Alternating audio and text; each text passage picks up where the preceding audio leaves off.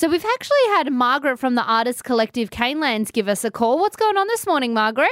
I just heard you um, talking and thought this is a project that I would really like to get involved in if we can. Oh, that's it. We, we need all the help we can yeah. get. We're not artists. Definitely so, um, not. We'd love some professional help. What do you reckon we should do with it? If you like, the Artist Collective at Canelands has twelve very, very experienced artists in there. Awesome. And um, we we can help community in the artist studio. We could probably run some free workshops in there where community can pop in and make a hand.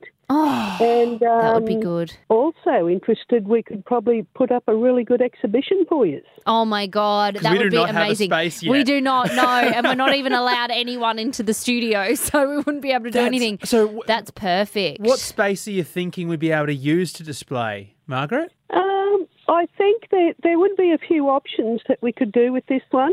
But I think the best one to really, really support the community and how they feel about COVID and to pay respect for their creative pieces that they make, I reckon we should do a big window display oh. in our Artist Collective shop. Oh, Margaret, that is music to my ears. You know, we plan these things, but then we miss out all these de- crucial details like, that actually you know, we need. Where will we do it? Where will we do it? How will we do it? Oh, Margaret, thank you so much um, to you and the Artist Collective Canelands for coming on board with this. We can't wait to um, work on this with you. Let's touch base and um, figure out when exactly we're going to have these uh, these workshops and stuff. Yeah, there'll be a, a free pop-in workshop where all All the materials will be there and um, oh.